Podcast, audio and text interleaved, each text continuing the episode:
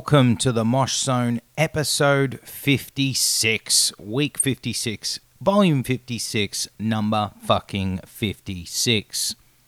How you going, guys? How's your week been? Thank you for tuning in.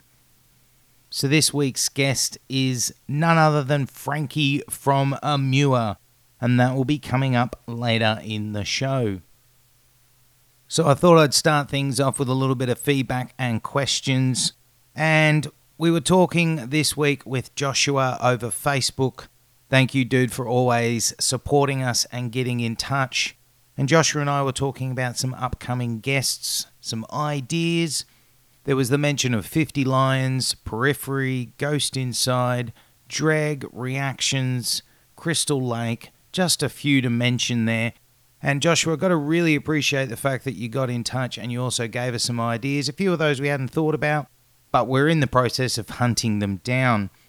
Joshua also helped us out, absolute legend that he is, with a recommendation on our Facebook page.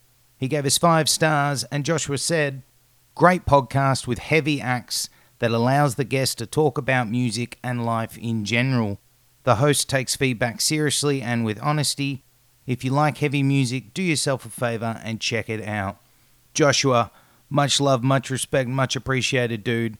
Fucking legend. Thank you for the very kind words and thank you for the excellent recommendation on Facebook. Apart from that, there was not very much feedback or questions. We got a lot of people saying they really enjoyed the interview and chat with Matt from Kublai Khan. Thank you to everyone that checked out the episode. Now's that time of the show where I need to say we really would appreciate and love to make this show not only about us but about you. So to do that, write into us, send us an email, send us a message on social media, get in touch, and let's grow this show more into a community. So that means if you've got some feedback about shows or about guests or about content, get in touch. If you've got questions you want answered on air, get in touch. Whatever you want to do, you can get in touch through the email address, which is themoshzone at gmail.com. You can get in touch through the social medias. You can find us on Facebook, Instagram, and Twitter. All of those are at the Mosh Zone. Or you can get in touch through the website, which is www.themoshzone.com. The other thing we need to mention at the start of the show is ratings reviews, and recommendations. They're invaluable to helping the show grow. Now, we don't get paid for ratings and reviews and recommendations, but what it does is it works together to get our show out to more listeners. So, if you've got a few moments today or this week, not only spread the word with your friends and family about the show, but get on your service that might be iTunes, it might be Spotify, it might be SoundCloud, wherever it is, subscribe to it leave us a rating, one to five, whatever it is, and then leave us a review. Tell us how good we are, tell us how much we suck, whatever it is, write us a review. Now, recommendations, they're done through Facebook. If you go on our Facebook page, you will see a spot there that says, Would you recommend this page? Simply, if you've got a moment this week, write a recommendation and give us a rating out of five as well. All of this, guys, is invaluable to helping us grow and become a bigger and better podcast. So, enough of my ramblings. Let's get on to the part of the show that you're all tuned in for. This week, I got to sit down and chat with Frankie from Emmure. And I got to say, he was such a nice dude, such a great dude, and it was a lot of fun to get to know more about Frankie. I find it quite interesting, as you hear in this chat, that the man is depicted in a very negative, hateful light throughout the metal media and metal community, and I don't think that's right. I think he's a little bit misunderstood, but also any publicity is good publicity. But thank you, Frankie, for taking time out for me and the Mosh Zone. Really, really appreciate it. And it was a great chance to have an extended chat after I got to speak to Frankie back when I was on radio. Great insight into the man, his passions, and the discography of Emmure over the years. Thank you again, Frankie. Much love, much respect, much appreciated. That chat with Frankie is coming up now. I always start off with kind of, it doesn't have to be a heavy band, but do you kind of remember how you discovered music was a thing? Was it you heard a song by a certain band and then you went, "Oh, there's this thing called music. I'm into it." Well, I I was I guess very blessed to have uh, grown up in a house that was filled with music. My parents were um, very much listening to like country music and like old like um like uh doo wop groups from the 50s and stuff and then um my sister uh was into like Paula Abdul and uh New Kids on the Block and then my and then my brother um was into like Faith No More and Guns N' Roses so I every room I went into I got a different taste of something and I kind of learned to appreciate all of it for what it was. I never had any like bias or anything like that, depending on who I was hanging out with, you know. So I was always kind of just attracted to music in that way. Um, and then I had kind of got put on to like the hardcore and the underground scene by my older brother. Um, and I was really young. I must have been about 10 or 11 and it just kind of flipped my whole world upside down. You know, I went to my first show and I was like, I don't know how, but I want to continue to be a part of this. And uh, I didn't really know what that was going to be until I discovered Limp Bizkit, um, summer '98, I hmm. believe it was, or maybe it might have been summer '97. Um, but uh, yeah, that's when I discovered that band, and I was like, all right, I think I, I think I know how I'm going to get myself in, into this world, and that pretty much was the genesis, I guess, of me wanting to do music. Um, was was all that. So what about yeah, the always... what about the hardcore show drew you in? Like, I mean, for a lot of outsiders, the first time they go to a show, it's it's quite an enigma. It's really chaotic. It's you know, there's all this shit going on in front of you. But was it the energy? Was it the sense of community? Was it the outlet of anger? What about it drew you in?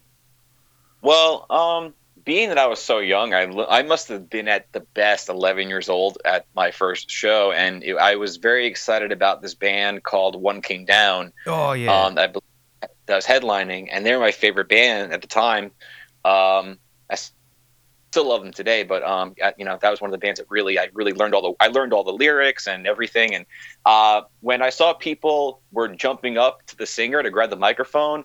I was like, I got to do that. I was like, and I, I knew there was a big sense of danger because all these kids that were, you must have been like 19 or 20, right? These kids at the show were all kicking each other's ass and going crazy and shit. And I, I was like, fuck it, I'm to do it. So I got the courage and I ran up to the front of the stage.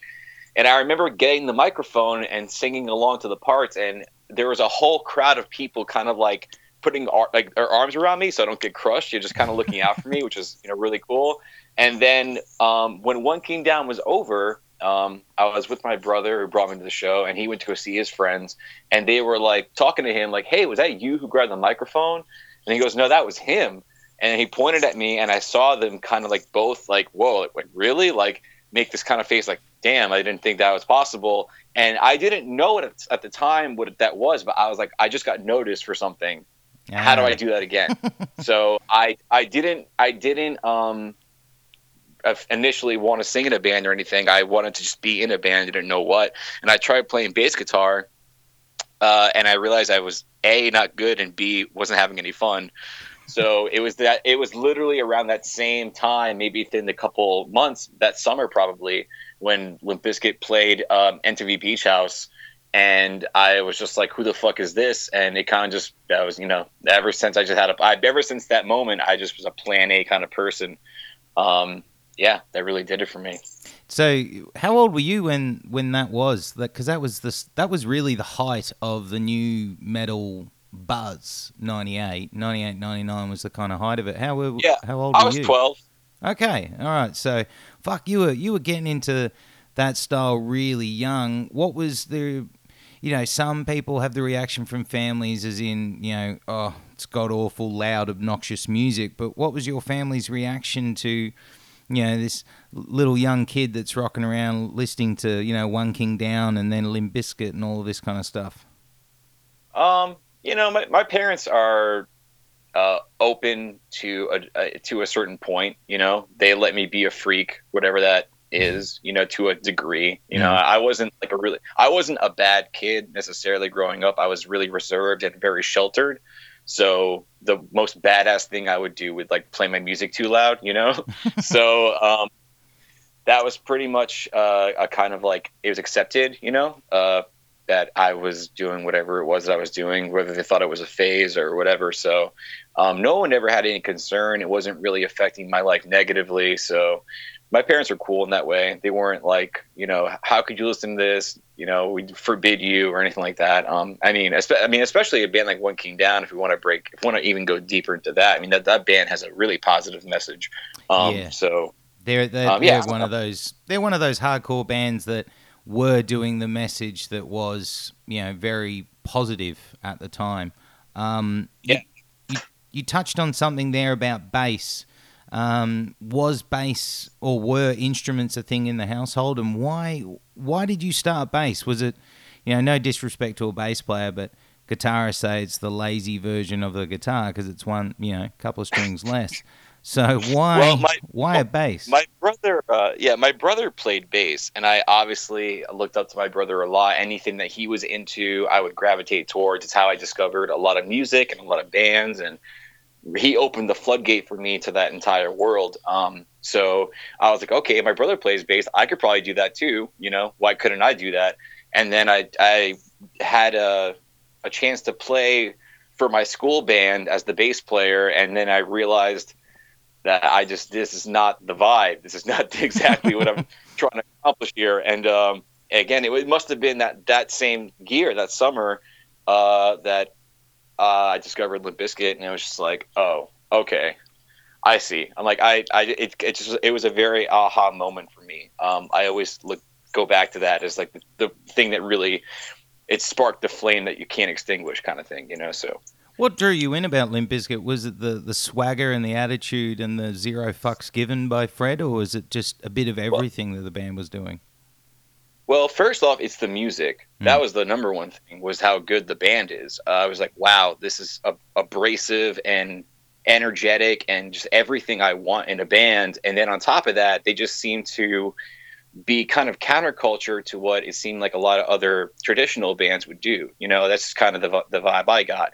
Um, I feel like they were doing something a little more unique in general. And obviously, looking if you look at Wes Borland, he's like wearing a bunny costume and shit. And I was like, this shit is just fucking crazy, right? This shit is dope. Um, so I was an instant fan, you know, from that moment. Um, I mean, actually, I was a fan before that. Funny enough, I actually had the first time I really heard Limp Bizkit was Counterfeit DJ Lethal remix at Ooh. like three in the morning. The video came on MTV. And I ne- I'll, that I was like, who? I remember watching the video and then forgetting who the band is, not being able to remember who it was, but always having the song in my head. And it was only a, a short time after they came on TV, and I was like, oh, there, that's that, there it is, there they are. That's the band I couldn't remember. Um, but yeah, so uh, always been a fan, always will be a fan. So you you said you know once you saw that you decided that's really what you wanted to do. You know you want to be the man with the microphone.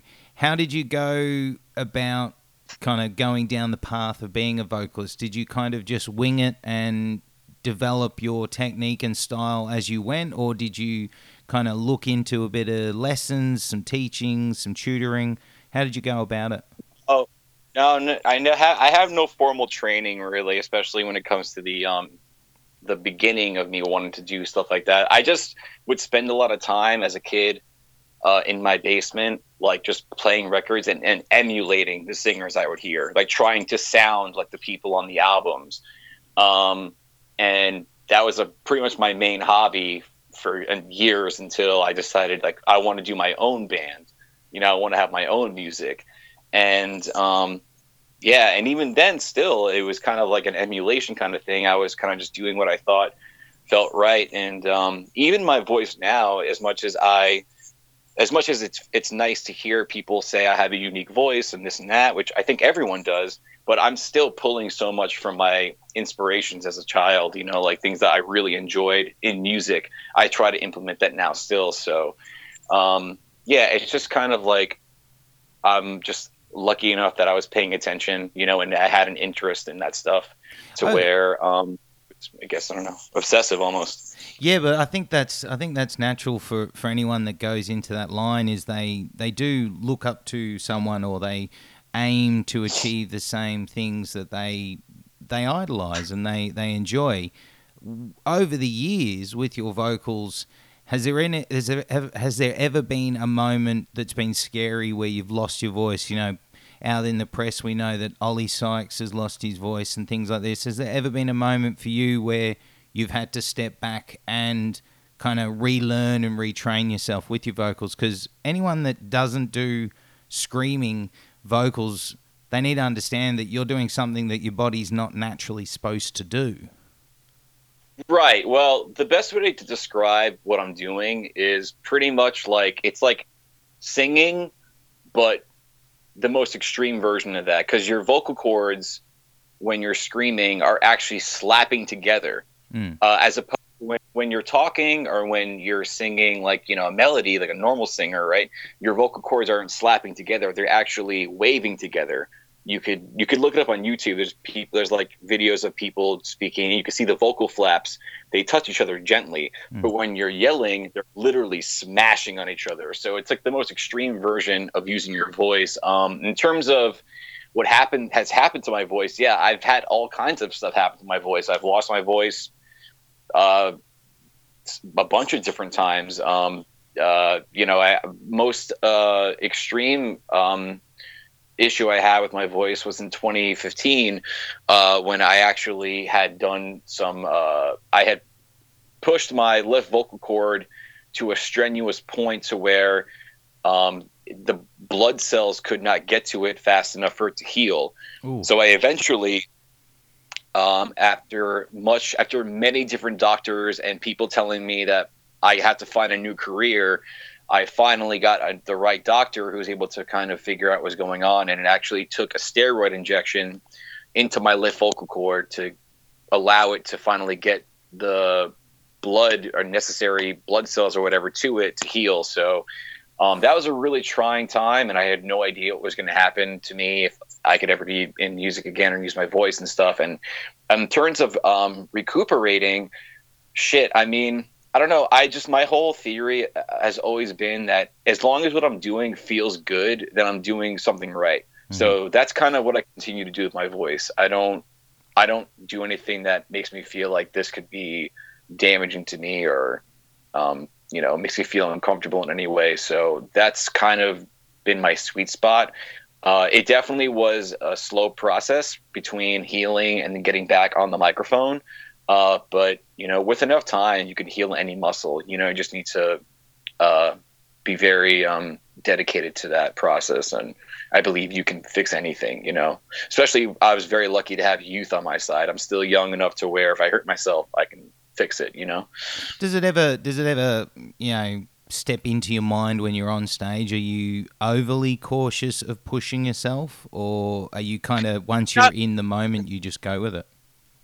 No, I'm not overly cautious. I actually I aim to have a good time on stage. That's my number one thing. I want to have fun, and if I'm having a good time, then it's very um, more like most more more likely the audience can have a good time too. So that's where my. That's usually where my, my head is at. Um, I've come to a place with my performance that I don't feel uncomfortable on stage. I mean, I have my nights where maybe I didn't get enough sleep or something, and I uh, like shit. I could have sounded better, but I don't you know, I'm human, so I don't really uh, get too hung up on that. Um, but uh, otherwise, yeah, it's it's pretty much to go up there just have a good time. Uh, people, there's going to be people who think I'm great and people who think I, I suck, and I can't really decide how that happens. So I just try to have a good time with it, you know. Well, you you can't. Not everyone's going to love you. I think no matter what yeah, walk of life yeah. you're in. Um, you're now, telling me. I want to go back to before we start getting into some Emmure stuff. You know, yeah. Limp Bizkit was as I mentioned earlier, the height of nu metal. Um, anyone that knows your Twitter, your you've got nu metal in there and your Twitter handle. So was nu metal really your thing growing up, or did you kind of delve into it for a bit and then you kind of went in every other direction? Because I know you're a lover of all music. So basically, what I'm saying is, was nu metal the launch pad for you into everything? Well, the thing is, like when I was young, genres weren't really a focus for me. Mm. Like I don't I didn't even know the term nu metal existed until like way later. Like when people started to tell me like, oh, like that's nu metal. Like people would tell me that's what it was. I'm like, oh, that's what you're calling it. Okay, all right, I can understand that, and I do understand that now still because to me, the term just means advanced. It Mhm. means a sound that was in place taken to a new direction, a different a different space in general. And Mm. I, I believe that to be true. I think that the tone and attitude and the kind of riffs and songwriting that bands like Ill Niño, 40 Below Summer, uh, you know, Taproot, I want to say Korn and Limp Bizkit, but you know, just the, the bands that I think were taking that sound and rolling the ball, um, to me, were doing something that was aggressive, but it wasn't like it wasn't just your typical. Um, how could I put this? It wasn't like just some beat down or you know trying to be abrasive for the sake of it. It was like there was some really great songwriting and really groovy parts and things that you could easily attach yourself to. Um, and I'm a fan of that kind of music in general. I mean, not that I don't appreciate abstract or avant-garde kinds of music because I do, but um, like if I can listen to something and I instantaneously feel it, that's a good song to me. I don't care what genre it is, you know. So, and I think that in nu metal in general, they accomplish that with a full five-piece band with guitars and drums and aggressive vocals. So. Um, I don't know how far I went off the tangent here with your. no, but your I question. I've got to say, big props for the Forty Below Summer shout out. Fuck, such an yeah. underrated band, dude. Oh, Absolutely. That that album when I first discovered that blew my fucking mind. The fact that they had that song, I think it was Sideshow, where it gets to about the two and a half Oh. minute mark. Oh yeah, Oh. especially the early version of that song. There's, Yes. there's, there's different versions of that song, but the early like pre-pro or pre-album version is so good. yeah, it's really sick. Now, Emmure, some people may know or may not know. It, you know, you kind of joined the band around the age of sixteen, and um, it was Yeah. all done through kind of like. Am I right in saying like blog connections or like uh, you know like a music hookup kind of website? Is that right? Yeah, message boards like before, like before social media existed, it was just all message boards and email, and I would scour the internet for people that wanted to be in a band that I wanted, you know, a, a sound that I was going for, and I was listening to like Chimaira and fucking Poison the Well and you know so many fucking bands. Um, but uh, I ended up connecting with some kids from Connecticut on a message board who were like, "Yeah, um, send us a demo," and I had been so so lucky to have even recorded a demo uh, a year earlier with a band that I um, tried to start, which was really bad. It wasn't had no redeeming value whatsoever, but the recording was good.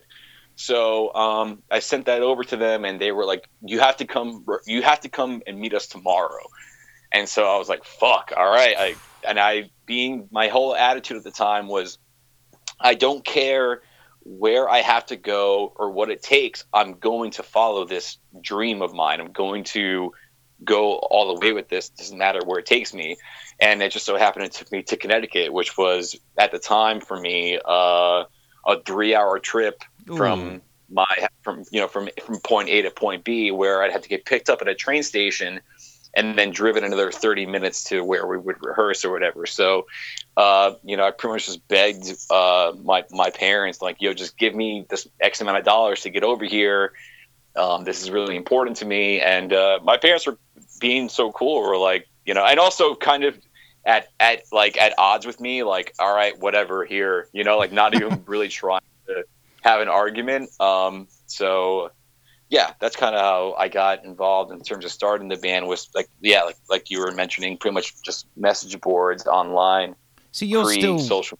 you're have you finished high school at this stage, or are you still in the process of finishing high school? Like you're 16, are you, or roughly that age, or Oh yeah, I gave up on school. I was like, fuck this. I Wow. at that at that at that point, I was so far gone. I did not. I had given up on like all that stuff. I just rebelled as hard as I could, pretty much.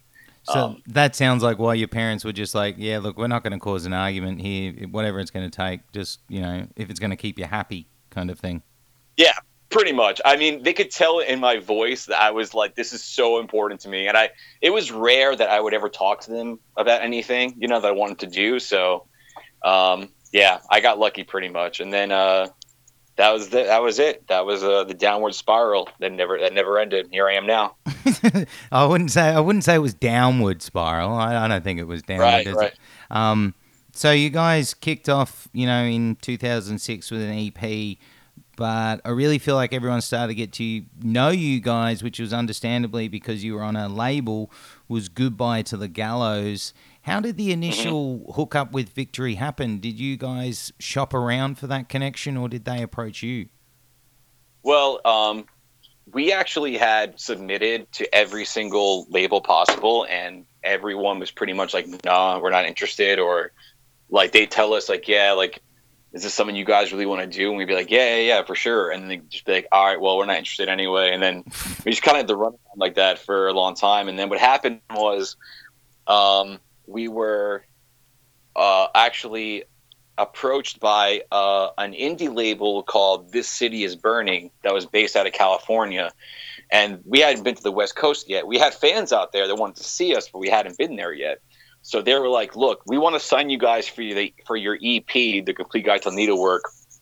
But what we're going to do is we're going to give you an advance, which is going to cover your gas money to get out here to California." to play some shows and to sign the deal and make it like you know an announcement and a show announcement and kind of you know build up the brand of the label right so we're like yeah cool this sounds great so on the way th- before we even leave we get an email from victory records saying we want you to come showcase for us Ooh. and i don't think we ever submitted for for victory records ever i think that they had just caught wind of us because we had a little online buzz and they were like yeah you should come play for us so that's what we did. We took the money from this kid that we were using to get to California anyway, and on the way to California, stopped in Chicago to um, do a showcase for Victory Records, and Tony Brummel was there, and all of the at the at the time the staff that was there for Victory watched our band. We played for like pl- played three songs or whatever. They were like, "Okay, cool, we're gonna go talk about it, and uh, you'll hear from us." and we're like, and we're just sitting there sweating, like, what just happened? Like, do, do they like it? Like, is this is is this good? And then um, they came in maybe less than ten minutes later, like, okay, we're gonna send you guys a deal, Cool. and we were ecstatic. Um, you know, it was a such a such a huge moment to get that validation. You know, finally, because everyone had been closing their door on us. You know, so um, they had gave us a was it a th- three record deal, I believe. Hmm. Um, and so we took we took the con- we took that um, you know whatever we we took that trip to California, and while we were there, we signed away the EP, and then in, in the same week we got the Victory Records contract, and then yeah, that's how it all came together. It's quite a it, at that time. You know, I don't think a lot of people who maybe are in their younger years understand, but at the time, Victory Records around 2007 were a big deal. I mean, that's a that's a big label to land on at the time. They'd they'd had quite a back catalogue going on, um, and it really, you know, that's how I heard of you guys because I was the kind of person that. I'm in my mid 30s now, so anyone that remembers a CD store is probably a bit rare. But I'd go in, and based off the label and the artwork is how I'd buy a lot of my albums. And I remember seeing you guys were on Victory, saw the artwork, I was like, yeah, I'll give this a go. Do you think that label was essential for the kickstart to make a name for yourselves such early on in your career? Uh, absolutely. Um, you know, I, I definitely kind of took us to that place where now it was like, okay, when Emmure plays, they're headlining. That's just what Mm. it became. No matter where, didn't matter what show, what bands. Oh, Emmure is on, they're headlining. Because we're on Victory, we were getting like the commercials on TV and the and Victory. I gotta say, um, without and this is not to gas them up or whatever. It's just they are so good when it comes to indep- independent promotion. Mm. Uh, at, uh, yeah, I, you you have to give them the credit where it's due. If it wasn't for their um, their system in place of how they break bands, Mm. especially when it comes to our scene, Uh, yeah, I don't imagine Emmure would be, would be where it was today if it wasn't for all of that. You know, they they they're, they're the ones who gave us the budget for the music videos and the first album, and you know, it's, yeah, it's like what we would have just been spinning spinning the wheels probably if we hadn't gotten that deal. So, um, yeah, it was it was kind of like a like most things in life, a, beautiful accident, you know. And how was that for you with kind of pressure and expectation? Because as you said, suddenly it was like, okay, Emmure the headliners, you know, suddenly out of nowhere, you know, very young, very early in your career, suddenly it's okay, you're up there, you're you're at the top now here, and you've got to deliver. Was there any, you know, was it a sense of I've got this, I'm just going to deliver it, or was there any sense of ah oh, shit, better not fuck this up, you know, that sense of worry at all? Uh, no, nah, I was never worried. I was I was more anxious and excited, and I felt like I had so much to prove. Um, because Emmure has always struggled, and I've always struggled for people to kind of give us the cosign, you know, mm. be like, okay, yeah, we fuck with you guys, you know, like since forever, you know, it's always been an uphill battle. So I always took that as kind of motivation to step it up in every direction. So um, when it comes to when it came to us playing or um, doing a new album, uh, my attitude, especially then, was just like, I'm going for fucking blood. You know, this is this is for keeps. So um, yeah, that's uh, that was it was never a sense of like, like you're saying. I never was like concerned or worried about how things would pan out. I just was so hungry to do my thing. That's all I, I could really focus on. Uh, how was the time? You know, your second album, Respect Issue. At this time, you're starting to see bigger tours, uh, bigger fan bases, bigger attention. Because if you look at the discography of you guys, it's slowly you've grinded away and the momentum has got bigger and bigger with each one. But was it this time around the second album, or was it more around maybe Speaker of the Dead that you guys really saw that, you know, you were a name to be reckoned with? Because this kind of scene that we're talking about, you guys were able to keep going while a lot of bands came in, did an album or two, and dropped off. Yeah, we definitely had um, dexterity on our side. We were all as a as a group so stubborn and so vexed and fixated on making the band work that there was no way we would ever stop. You know, even with all the internal turmoil mm. and just drama that was existing in the band, we all still were just like, this is what we're fucking doing, no matter what. Um, and so we never steered away from that. But in terms of noticing people recognizing the band and I guess a sense of like, yeah, there's like some success happening here. Um, you know, we've we're definitely we're blessed to see um, more and more people get into the band as time went on. I can I consider Speaker of the Dead to be a very pinnacle moment for the band. Uh, that kind of like I don't want to say the word peaked because I, just just for my own ego, I'm not going to say peak because I don't think that's necessarily true.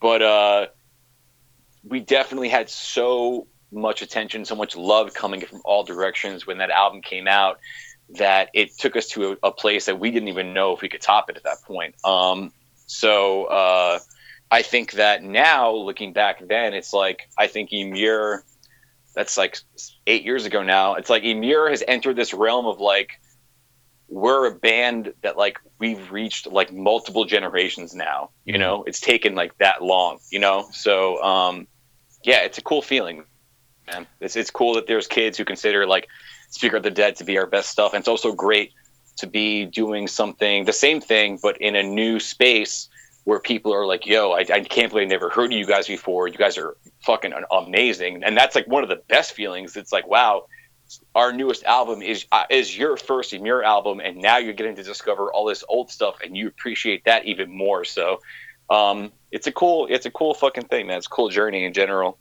Well, I think I think speaker for uh, speaker of the dead was also the time that you you guys didn't stay in a rut. You know, you started to incorporate a bit of different sounds. So now the listener came in with you know a new sense of excitement. You know. It, a lot of bands can keep doing the same thing, but obviously you guys didn't want to do the same thing, and you look that now on the most recent album, Look at Yourself, again, you know, there's there's all the trademarks you expect, and then there's a you know a lot of left turns and right turns that you go, oh fuck, wasn't expecting that. Is that always something for you you want to do? You want to keep people on their toes, or do you feel like sometimes the pressure to just do what you are known for is higher? Well, I have more fun doing what I'm known for. Mm-hmm. That's the truth. I, I, that to me is more exciting because that that's my that's my element. That's where I shine through the most. So um, I could experiment and do stuff that I'm like kind of like eh, you know, maybe that works, huh? Try it out.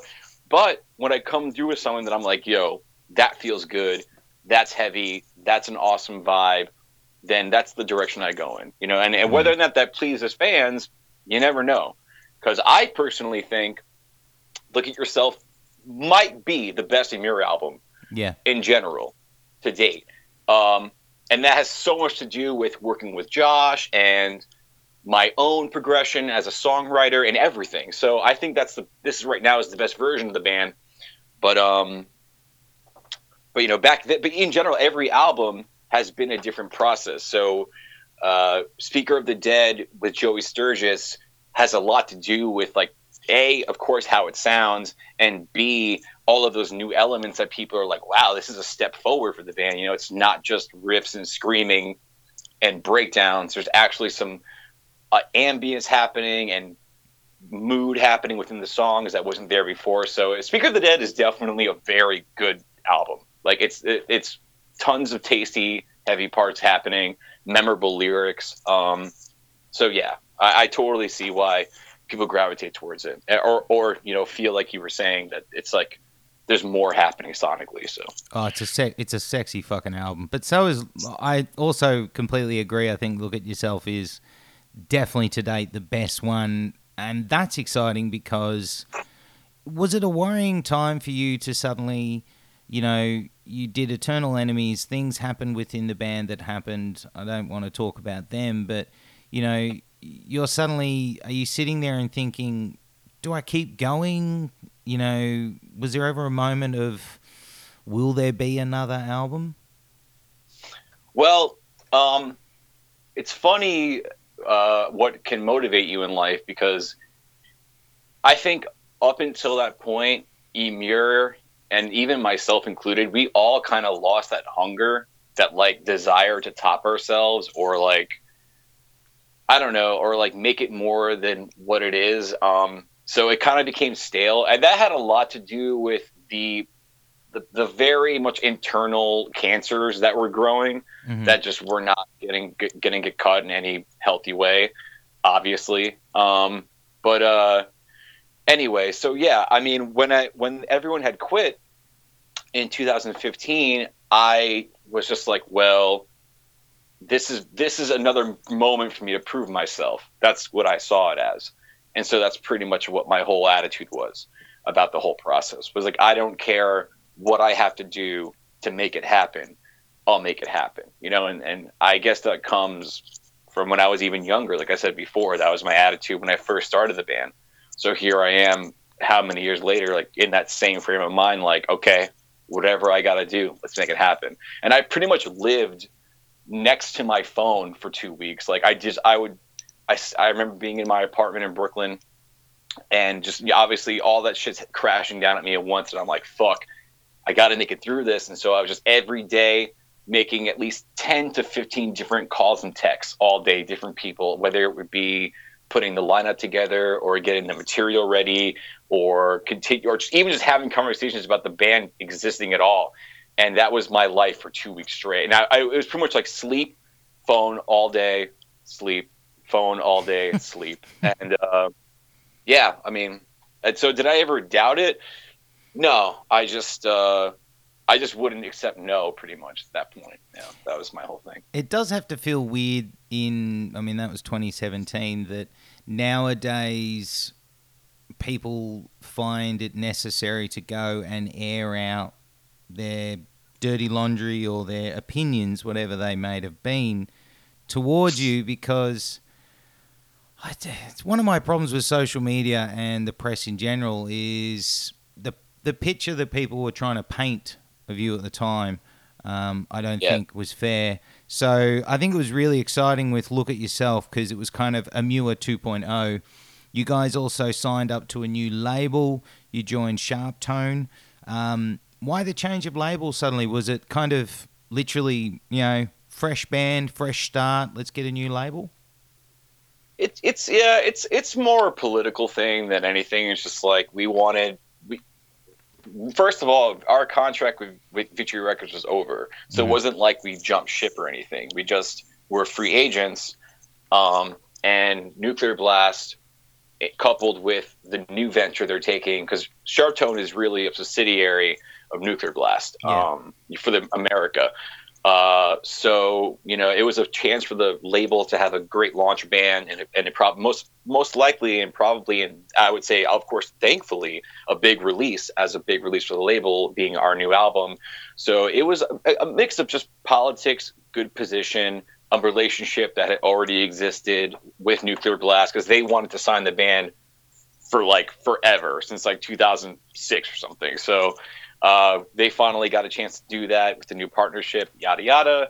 I think I, I think I summed that part up pretty good. Yeah. and you then, you guys, you know, have spent since that release, you guys have been, you know, pretty much healthily on the road, still back on the grind. Um, in 2019, you know, I know that there's been some things that you've said, you know, you're in the writing process, but is it going to be a new album or something this year, or it maybe are we a little bit further on for something new? Now we're, aiming at two, uh, 2020 release for a new album. Me and Josh just started putting like some riffs together, and we're we're gonna we're gonna get down to writing a lot a lot more in the next couple months. So yeah, uh, don't expect anything new this year. If we put a new single out this year, it would be a treat. But I don't. I would say don't plan on it. It's we're very far from that.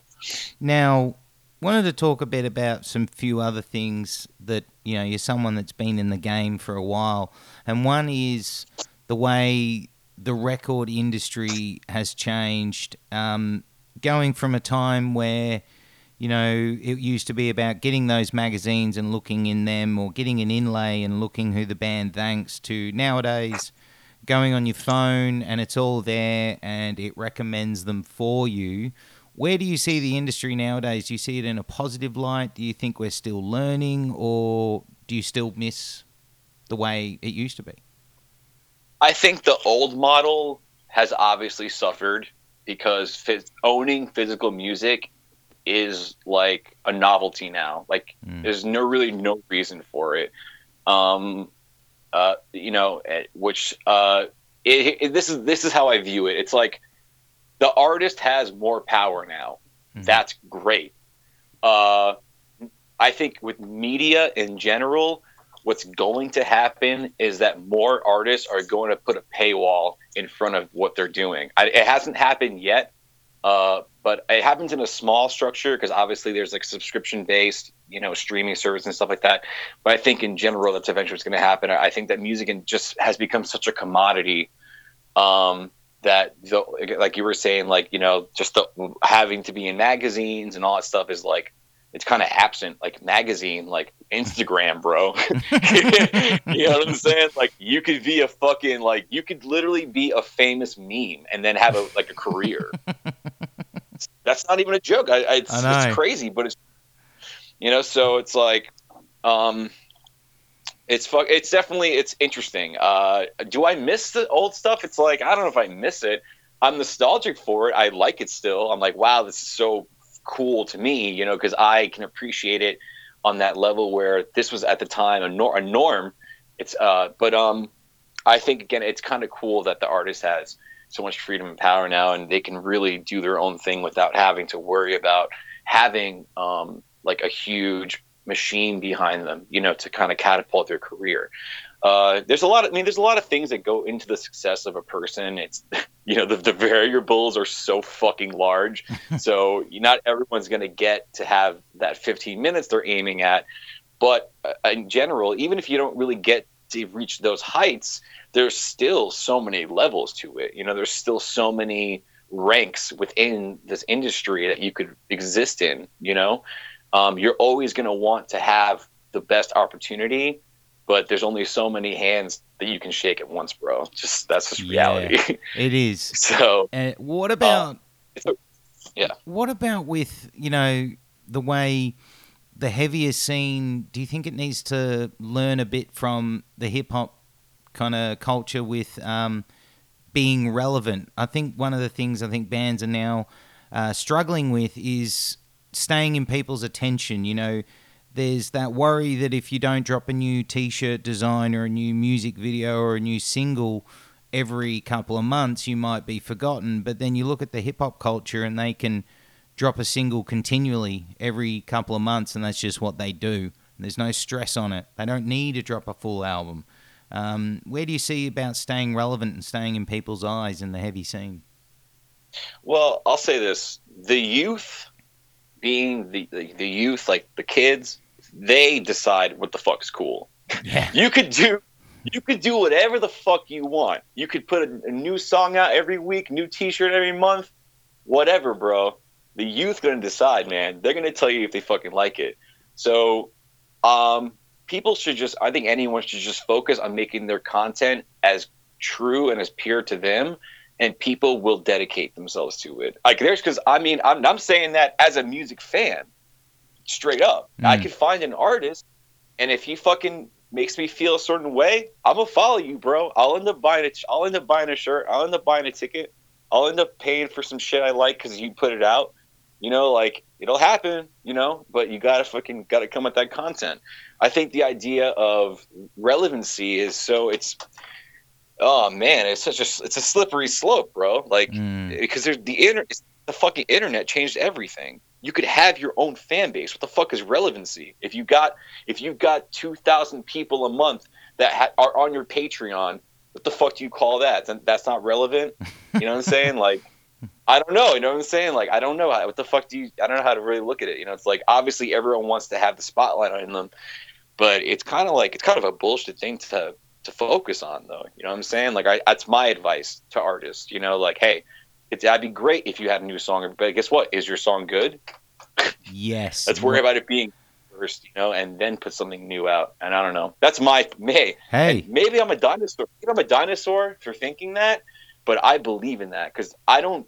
Because I, I don't know. Maybe it's because of my age or whatever. I mean, I exist on the internet just like everybody else, but there's only so much I'm really gonna like dedicate my time to, and I, I consider myself to be a purist in what I enjoy. So, like, you know, uh, that's just me though. I'm not saying other people No, don't think that way. Just I think you hit the- I know for me, I'm very the- selective. You know. You hit the nail on the head, man. I think it, the phrase that people need to remember is quality over quantity. You can you can have 400 songs, but if only two are fucking worth playing more than once, then what's the point of having 400 songs? Um, it should always Yeah. come down to quality. Yeah, I mean, with rap though and hip hop, they're just existing in a different space though. You know, like that's just what they do. It's not even really like a necessity or like uh whatever. Like they're not like doing it because like hey, like if I don't, then no one cares. They're just it's almost like water to the real ones, to the people who are really putting out music all the time like that. It's not a job. They're just that's what they do. That's what it is. And I, I really respect people like that. I, I totally think it's fucking dope. But I don't think the metal scene needs to worry about that shit or try to be like that. Honestly, that's my take on it. I think that we, as a as a genre and as a sound, have established ourselves very deep. Um, just you need to have just make it worth something. You know what I'm saying? Like the all, all the all the all the cream of the crop, bro, rise to the top. You know what I'm saying? it's that Yes. simple. Yes. Um, another kind of question with kind of music is, you know, you touched on it earlier when we were talking about, you know, the tag of nu metal is this whole thing where everyone needs to label something a certain subgenre. Um, you know, it's not. This isn't metal. This is progressive, post-hardcore, metalcore. This is gen. Yeah. You you can't just say it's heavy music. Do you think people throwing tags at bands has hurt someone like Emmure over the years? Um, eh, maybe. I don't know. It's possible. I mean, I I don't really have like um what's the word? Like I don't have that much faith really in other people for them not to be um, judgmental, you know, Mhm. and about, about most things, and which is fine, you know. Um, so if someone says like, "Oh, Emmure is a deathcore band," I don't think we're a deathcore band. But if you want to say that we are, what the fuck am I going to do about it? Tell you to stop? You know, so everyone, everyone's gonna just everyone's gonna fucking look at it their own way. And if you're already just gonna be like, oh, I'm gonna write it off because you said those key words, then I guess I don't need them listening anyway. I don't fucking know. Whatever. It'd be great if they did, but I don't really have faith like that in people. I just think most people just are looking in life, and I'm guilty of this too. Instant gratification. Mm. Whatever makes me feel the most best version of my life at that moment, that's what I want to hear. That's what I want to see. That's it. And that's what it is. That's fine. Um, uh, you know, I would. It'd be great if people didn't really, um, in general, and this is a different point of what you're saying. I don't think it's very healthy for people to think they own things Mm. uh, just because they're able to label it, which I think is what people do when they take something like that. Like, oh, it's this. You know, it's like you so you're so confident. It's like you don't own it. You how could how could you call it that? You can interpret it as that. You could think Emmure's a, a death metal band. We're not, but you can interpret it that way. But I think really it comes down to people have like a sense of ownership on it. Like, oh, I know what this stuff is. I, I, I you know, I've nailed Yeah, it. People don't. Listen. They want No, no one wants to to to ignorance. Really. Yeah, and they want to justify, you know, if they don't like that sound or whatever they're calling it, they want to be able to justify why they don't listen to it, um, which is a whole different thing about which I still to this day I cannot understand for a community of heavy music listeners. We're all about saying we're, you know, about being together and being a community, but we're so full of elitism and division that it's scary sometimes. It's someone sees you at a show and says, "Oh, that band sucks because of the shirt you're wearing," and you go, "I didn't ask for your opinion, and it doesn't matter." You know, I'm at I'm the same gig that you are, man. Who gives a shit what shirt I'm wearing? It's strange. Yeah, yeah, man. Hey, dude, I, I know what you're saying though. It's like when I was uh, coming up playing shows, uh, I used to have all these Atreyu shirts that I liked to wear, and people in my band came up to me and were like, "You can't wear those shirts anymore." Yeah. I'm like, "What?" They're like, "You just can't wear them anymore." I'm like, "Why?" They're like. Every, they're like, I think four different people were going to try to beat you up for wearing that shirt, and I was looking at them I'm like, like, like what? I mean, no one ever said anything to me, but I'm sure people were talking shit. I just didn't hear it. You know, hmm. 'cause I'm living my own fantasy life where I'm just, my, who cares about my shirt, right? But like you're, like exactly as you're saying, that's not exactly the attitude um, that always comes across. But I don't know. There's different, there's different ways to look at that. I think it just comes with a maturity level. Like there's obviously always going to be immature people who just have not uh, gone to a, gotten to a place in life where they realize those thoughts aren't real and don't Mhm. matter. You know, um, for a lot of people, it's just kind of like, especially again on on a maturity level, uh, some people, young people, I guess, will they see something that is that challenges the way they view things, and they will just instantly try to way to break it down. You know, so that's a very young person kind of mentality. You know, Yeah, it is. So, um, you perfectly said, man. I, I just yeah couldn't have said it even better. Um, not much more to talk about. Um, been real. It's I really love getting to hear what makes you tick. One thing I don't understand. I don't really want to go into it, but why why do people want to make you out to be the bad guy? Does that make sense? Do you know what I'm trying to say? It's weird, Frank. yeah, I, I've been think, I've been thinking about that for a, a lot of my life, though. It hasn't just been with the band; it's kind of just been like my thing my whole life. So maybe it's somewhere in my DNA or something. Did I you don't know. did you fuck someone's mum in a previous lifestyle? Like, I mean, I'm still I'm still fucking everybody's mom, but because it's weird, man. It's you don't do, you know, you look at what you do musically and what your career and what people should be focused on, and no, that's not enough for them to look at. They have to spin things in a way to throw shit at you. And dude, I gotta say, keep doing what you're doing. Fuck the haters and love what you do, man. I don't, I don't. oh, thank you. It's it, it really bothers me, man. I, it's not even really a question. It's more of I don't um, understand people that need to manipulate situations and to make you into this larger than life. Um, in a way, saying you're Thanos. You know, you're you're an asshole. You're the bad guy. You're trying to destroy everything. uh, which you're not. yeah, Thanos is really um, a uh, what's it called? I'm looking for. He's not really understood as a character. He's No, he's got a lot of layers to him. Uh, so yeah, maybe I am like that, which is fine. I mean, I've been dealing with that a lot my whole life. I, I, I deal with it in ways people wouldn't even probably consider. Like it, in my day to day, you know, I just I have that aura, perhaps. I'm not really sure, but um, I believe for the most part, I'm pretty benevolent, and the people that know that know that, and that's fine. That's Well, enough for me. I think anyone that when they listen to this, I think you'll be able to tell that there's nothing, nothing bad about you. You're a dude. No. You're a dude. No, no, no, no, no. They're still gonna hate me. that's fine.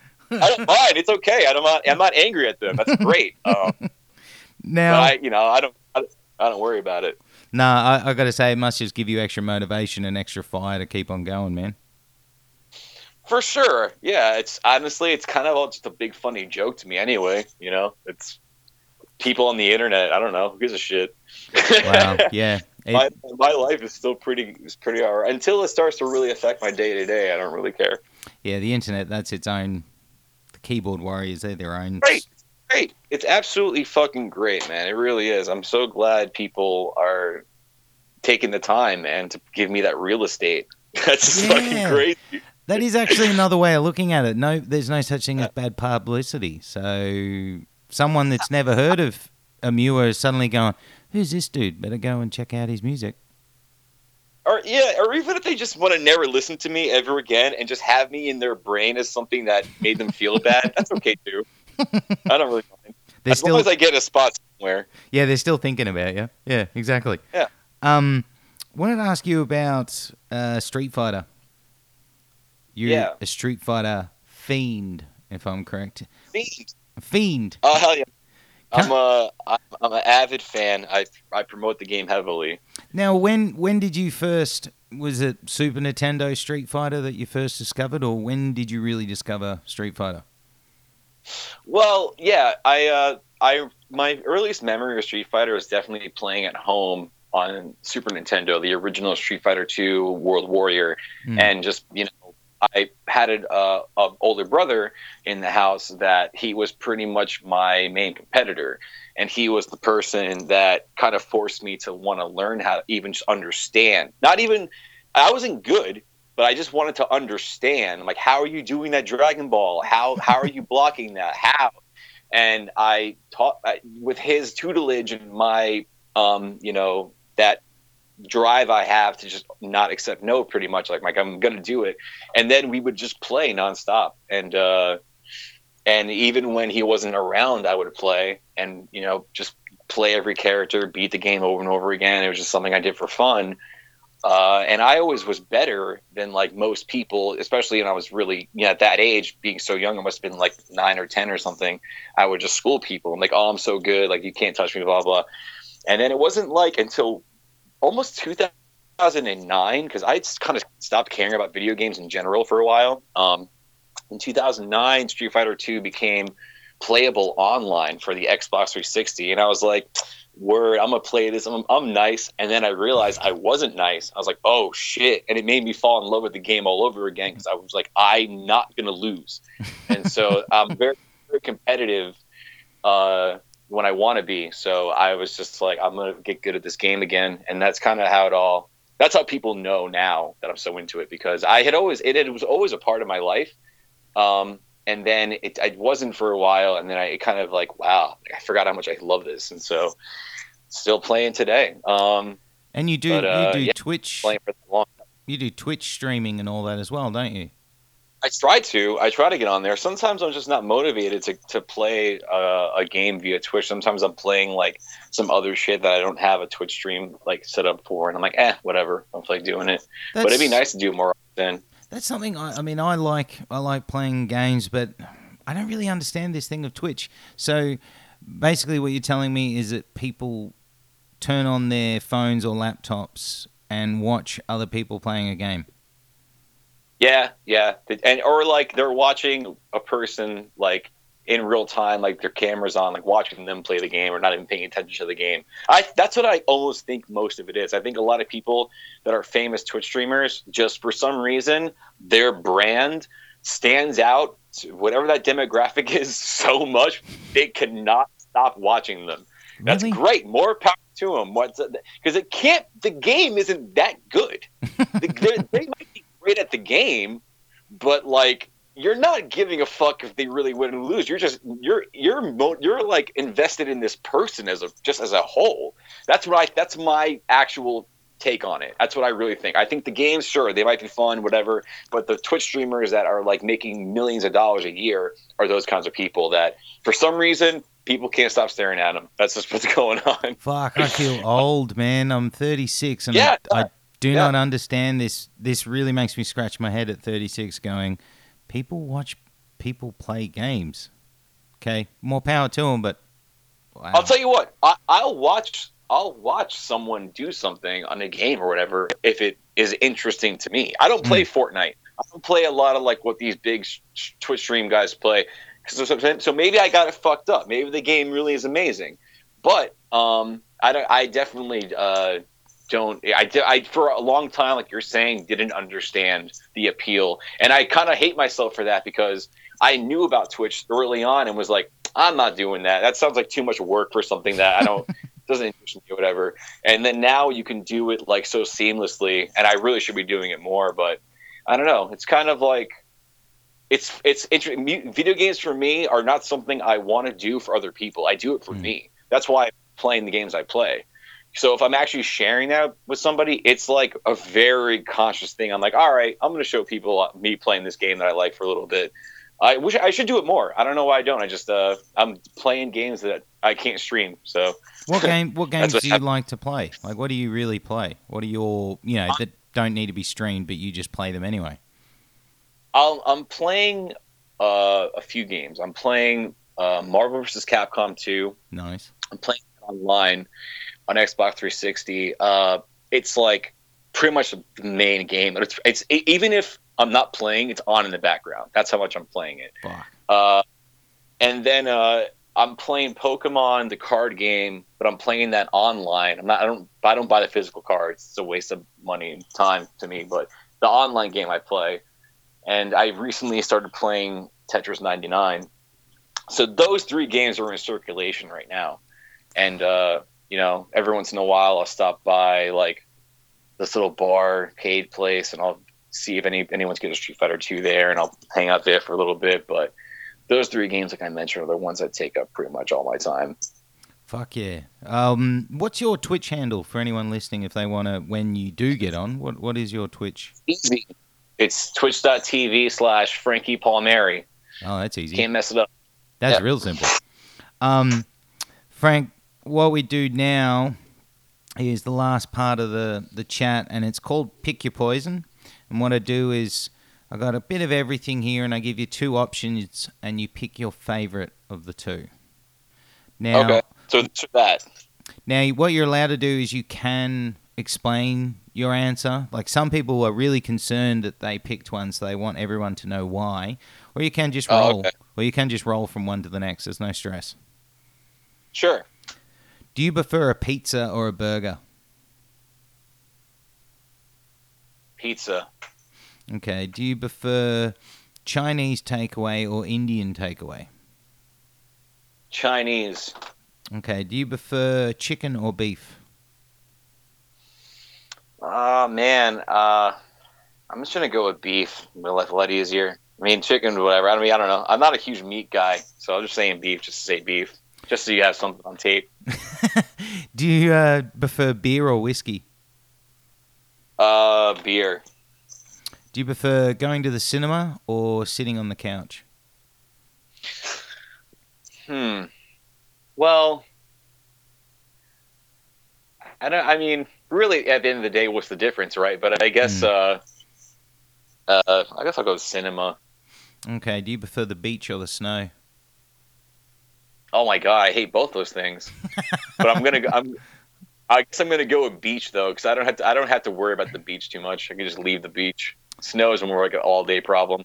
Um, PS4 or Xbox? I already know that question. Well, I, I'll tell you this.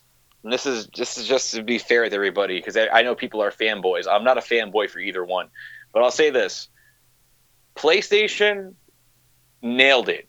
I think the PS4 is probably the one of the best consoles ever. Everything about it is perfect. Can't say I cannot say that about the Xbox One. There's a lot of things I hate about the whole home menu and the options and everything. The way it's just disgusting. It's terrible. The the Twitch stream service on Xbox One terrible. The worst. Um, so I'm gonna go with PlayStation just because of that. But the Xbox 360 is the only way I could play Marvel 2 online. So that's what I'm doing. Um, Super Nintendo or Nintendo? Super So- Nintendo. I mean, Nintendo is great and has amazing hard games, but um, Super Nintendo is just like a flawless system. Has so many gems on it. Has it's it's it's an endless fun machine. I mean, Nintendo's great, but it's not doing what Super Nintendo's doing in any capacity. No. It's just true, just fact. Uh, Mega Man or Double Dragon? Uh, Mega Man for sure. Okay. Um, Super Mario or Legend of Zelda? Uh, Legend of Zelda. Okay. Pokemon or Dragon Ball Z? Mm, well, uh, I'll just say Pokemon. Batman or Superman? Batman. Terminator or Predator? Mm, well, I guess Terminator. Okay. South Park or The Simpsons? The Simpsons. Uh, Slayer or Pantera? Oh man! R.I.P. Uh, Vinnie Paul, R.I.P. Dimebag, R.I.P. Jeff. Um, wow, I don't know. This is a split. Uh, well, Slayer did make God hates us all, so I'm gonna go Slayer. That's one of the hardest things of all time. um, well, I don't think the next one's any easier. Korn or Bizkit? Oh, well, all right. Um, damn, I guess Limp Bizkit. Limp Bizkit really, uh, they really did it. They really, they really broke the mold. I mean, I love, obviously, love Korn, but I think we have enough uh, audio here to prove that. I was going to go Bizkit anyway. um, last couple. Would you prefer to be in the mosh pit or just behind it up the back watching the show? it depends who's playing. Uh, Okay, uh, Slayer's playing. I'll be in the back. I don't care. I'm not going to be in Slayer pit. There's too many complete animals in there to just just straight up punch you. Not even without just look at you and just decide they're going to hit you. That's not my kind of vibe. uh, would you prefer to tour or record? uh, damn. I mean, I can I can only do one for the rest of my life. I guess tour. If I had to, if I couldn't record ever again, I'd just be stoked I could tour still. And Um, uh, last one is a triple one. It's the only triple one. Would you prefer to own a CD copy of an album, a vinyl copy, or have it on your phone? Depends what it is, though. Uh, I mean, nothing sounds better than a vinyl record that the actual recording was done analog. That's the best sounding thing in the world to me. Uh, so I'm gonna say vinyl just because of that reason. If I had to you know, have an album like that. Um, great answers, man, dude. That's us done. Um, what a fucking legend, dude. I just got to say, just thank you for being a dude about it. So enjoyable to chat to. Really, really enjoyed it. Um, and it it exceeded all my expectations.